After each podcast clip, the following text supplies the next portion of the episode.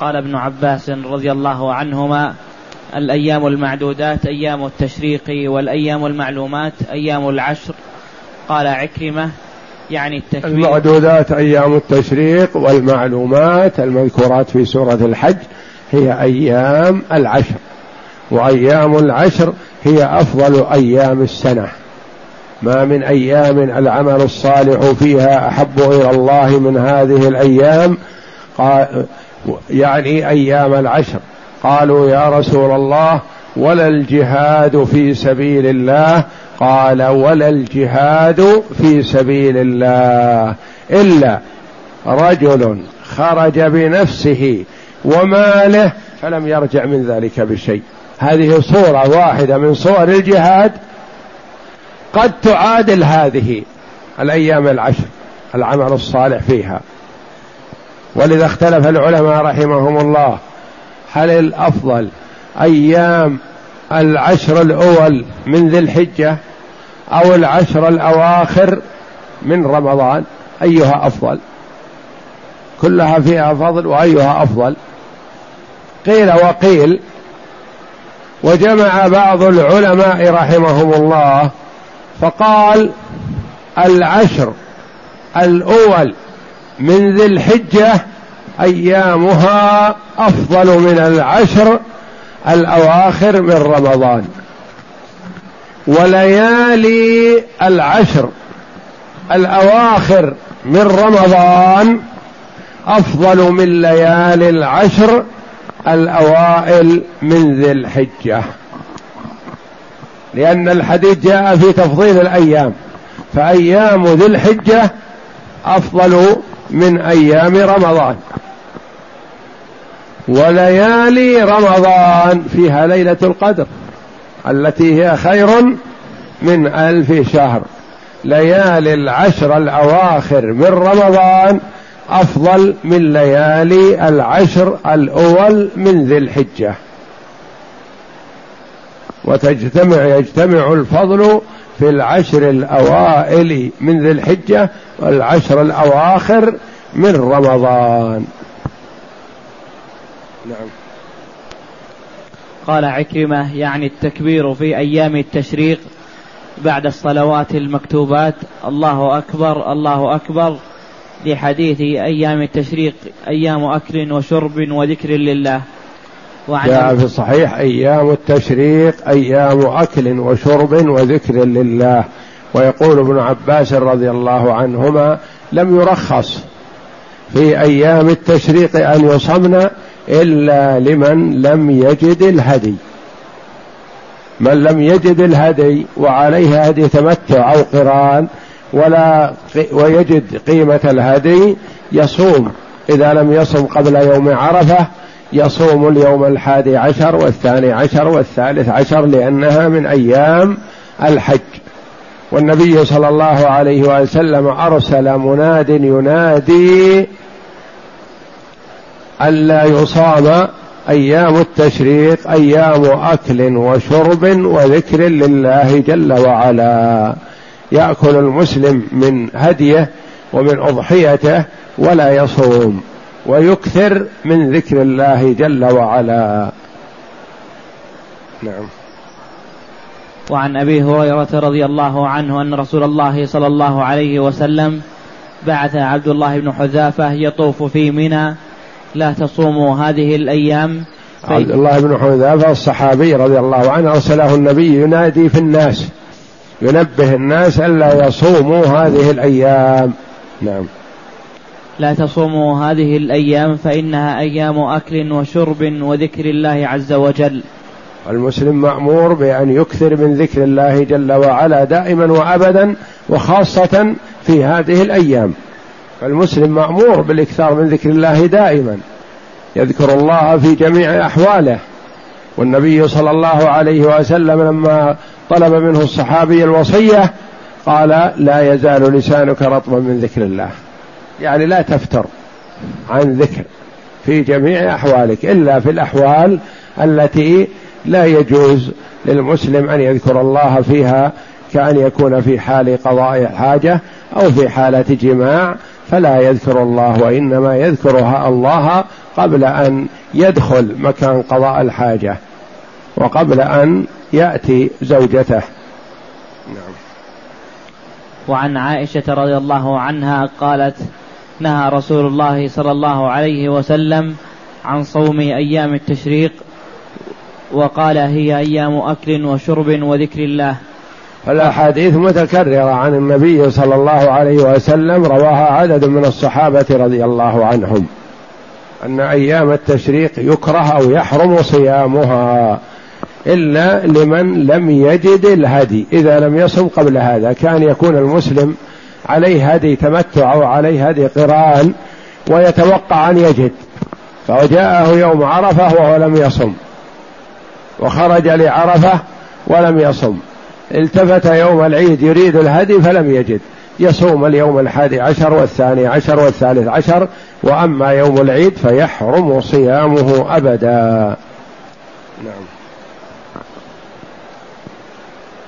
قال ابن عباس الأيام المعدودات أيام التشريق أربعة يوم النحر وثلاثة بعده وقال علي بن أبي طالب رضي الله عنه هي ثلاثة يوم النحر ويومان بعده. خلاف بين العلماء رحمهم الله من زمن الصحابة في أيام التشريق أيام النحر أيام التشريق معلومة معدودة إلى اليوم الثالث عشر لكن أيام النحر ما هي؟ المروي عن جمع من الصحابة رضي الله عنهم أن أيام النحر يوم العيد وثلاثة أيام بعده يعني أيام التشريق كلها. يروى عن علي بن أبي طالب رضي الله عنه وقال به بعض العلماء رحمهم الله أن أيام النحر هي يوم العيد ويومان بعده. يعني أيام الذبح ثلاثة على ما يروى عن علي رضي الله عنه. أيام الذبح ثلاثة يوم العيد ويومان بعده. والجمهور على أن أيام الذبح أربعة يوم العيد وثلاثة أيام بعدها ثلاثة أيام التي هي أيام التشريق. وأيام التشريق ثلاثة معلومة لا خلاف فيها لكن الذبح هل يحل في كل أيام التشريق الثلاثة؟ أم في يومين فقط من أيام التشريق مع يوم العيد كما يروى عن علي بن أبي طالب رضي الله عنه. نعم. والقول الأول هو المشهور. قول الجمهور أنه ثلاثة أيام التشريق مع يوم العيد يعني أيام الذبح أربعة. نعم. فدل على ثلاثة بعد النحر ويتعلق بقوله تعالى واذكروا الله في أيام معدودات ذكر الله على على الأضاحي وقد تقدم أن الراجح في ذلك مذهب الشافعي رحمه الله وهو أن وقت مذهب الجمهور على أن أيام الذبح أربعة. نعم.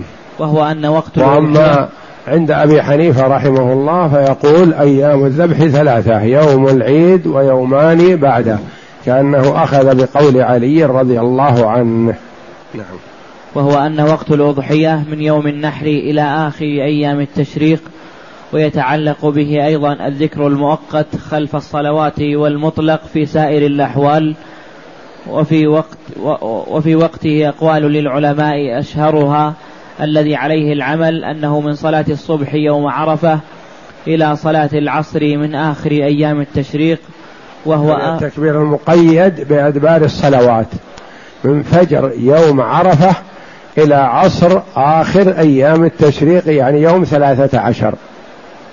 فيكون قدره في ثلاث وعشرين فريضة. يوم عرفة ويوم النحر واليوم الحادي عشر واليوم الثالث الثاني عشر هذه أربعة أيام في خمسة بعشرين صلاة. وثلاث صلوات من اليوم الثالث عشر صلاة الفجر وصلاة الظهر وصلاة العصر. يعني التكبير المقيد بثلاث وعشرين صلاة من فجر يوم عرفة إلى عصر آخر أيام التشريق. وقد ثبت أن عمر بن الخطاب رضي الله عنه كان يكبر في قبته فيكبر أهل السوق بتكبيره حتى ترتج منى تكبيرا. كان عمر رضي الله عنه يكبر وهو في خيمته في منى فيكبر من حوله ثم يسري التكبير إلى منى كلها كلها ترتج بالتكبير يسمعون تكبير عمر فيتابعونه. كل على حدة ما يكون يرفعونها بصوت واحد كما يفعل بعض الناس. هذا ما ورد ولا ينبغي أن يكون وإنما ينبغي أن يكون كما كان فعل الصحابة رضي الله عنهم وأرضاهم. وقد جاء في الحديث إنما جعل الطواف بالبيت والسعي بين الصفا والمروة ورمي الجمار لإقامة ذكر الله عز وجل. لإقامة ذكر الله لأجل الإكثار من ذكر الله. قد يقول قائل ما الغرض من الرمي؟ نقول له سبب والله أعلم متقدم. والغرض منه الآن إقامة ذكر الله. وإلا فقد جاء أن سببه أن إبراهيم عليه السلام لما رأى ذبح ولده عليه السلام اعترض له الشيطان يريد أن يثبطه ويمنعه من هذا وحرض عليه اللعين غيره. فرماه إبراهيم عليه السلام لما اعترض له حول مسجد حول جهة مسجد الخيف رماه بسبع حصيات. ثم اعترض له عند الجمرة الوسطى فرماه بسبع حصيات. ثم اعترض له عند جمرة العقبة فرماه بسبع حصيات. فشرع الرمي من أجل هذا والله أعلم مع إقامة ذكر الله. فما ينبغي للإنسان أن يكون هدفه الرمي فقط وإنما هدفه الرمي واقامه ذكر الله. يعني يذكر الله جل وعلا. الله أكبر الله أكبر. وهذا هو الوارد التكبير مع كل حصاه يعني بعض الناس يقول بسم الله والله أكبر وهذا ما ورد فيما أعلم وإنما الوارد أن يقول الله أكبر. ويحصل للمسلم أن يتقيد بما ثبت عن النبي صلى الله عليه وسلم في جميع آه، تصرفاته. وإلا لو قال بسم الله والله أكبر ما ينكر عليه لأن التسمية حسنة لكن كما قال ابن مسعود رضي الله عنه لما سمع رجلا يقول لبيك ذا المعارج فقال أما إنه ذا المعارج؟ لكن علينا أن نتقيد بما سمعنا من نبينا صلى الله عليه وسلم أو كما قال رضي الله عنه. يقول يعني أن يأتي الإنسان بلفظ حسن لا بأس عليه لكن إذا تقيد بالوارد عن النبي صلى الله عليه وسلم فهو أكمل وأحسن. مثل ما يقال بين الركن اليماني والحجر الأسود. الوارد عن النبي صلى الله عليه وسلم أن يقول الطائف ربنا آتنا في الدنيا حسنة وفي الآخرة حسنة وقنا عذاب النار. فقط. بعض الأخوة يقولون ربنا آتنا في الدنيا حسنة وفي الآخرة حسنة وقنا عذاب النار وأدخلنا الجنة مع الأبرار. نقول كلمة أدخلنا الجنة مع الأبرار ما فيها غلط. ما يقال عنها أنها غلط أو غير صحيحة كلام صحيح. لكن ما وردت في هذا الموطن حتى نتقيد بها ونمسك عليها. يقول في كل دعاء في دعائنا مثلا ربنا أدخلنا الجنة مع الأبرار. هذا حسن لا بأس. لكن تأتي بلفظ ما جاء في موطن معين ما ينبغي هذا. فتقول ربنا آتنا في الدنيا حسنة وفي الآخرة حسنة وقنا عذاب النار. وتقتصر على هذا. وفي جميع الأحوال مثلا يحسن بالمسلم أن يحرص على اللفظ الوارد عن النبي صلى الله عليه وسلم ما يزيد عليه. حتى وإن كانت الزيادة جائزة لكن كلما تقيد المسلم بالوارد فهو أفضل له وأحرى للإجابة. نعم. ولما ذكر الله تعالى النفر الأول والثاني وهو تفرق الناس من موسم الحج إلى سائر الأقاليم بعد اجتماعهم في المشاعر والمواقف. قال تعالى واتقوا الله واعلموا أنكم إليه تحشرون كما قال تعالى وهو الذي ذرأكم في الأرض وإليه تحشرون. يعني اعلموا تذكروا في جميع أحوالكم. خلصتم من الحج وأديتموه. لا تنسوا أنكم صائرون إلى الله. لا تقولون أدينا الحج وانتهينا. في جميع أعوالك أعمالك. أنت منصرف الآن. وقد تكون في أعمال دنيوية. لا حرج عليك. لكن انتبه لتتذكر أنك صائر إلى ربك. ومن يتذكر أنه صائر إلى ربه يحسن العمل ويجتنب المعصية. لأن المرء قد يعصي الآخر لأنه لن يراه أو سيهرب منه. أو لن يتمكن من القبض عليه. لكن أنت أيها المؤمن إذا علمت أنك صائر إلى ربك فكيف يليق بك أن تعصيه تذكر هذا دائما وأبدا وذكر الحشر جل وعلا تذكيرا بأنه حصل لكم في هذه المواطن شبيه به. فاجعلوا الحشر نصب أعينكم دائما وأبدا. والمرء إذا تذكر هذا إذا هم بالمعصية تذكر أنه صائر إلى ربه وأن الله سيقرره بأعماله. يجتنب يجتنب العاقل أن يعصي الله جل وعلا وهو صائر إليه. والله أعلم. وصلى الله وسلم وبارك على عبده ورسول نبينا محمد وعلى آله وصحبه أجمعين.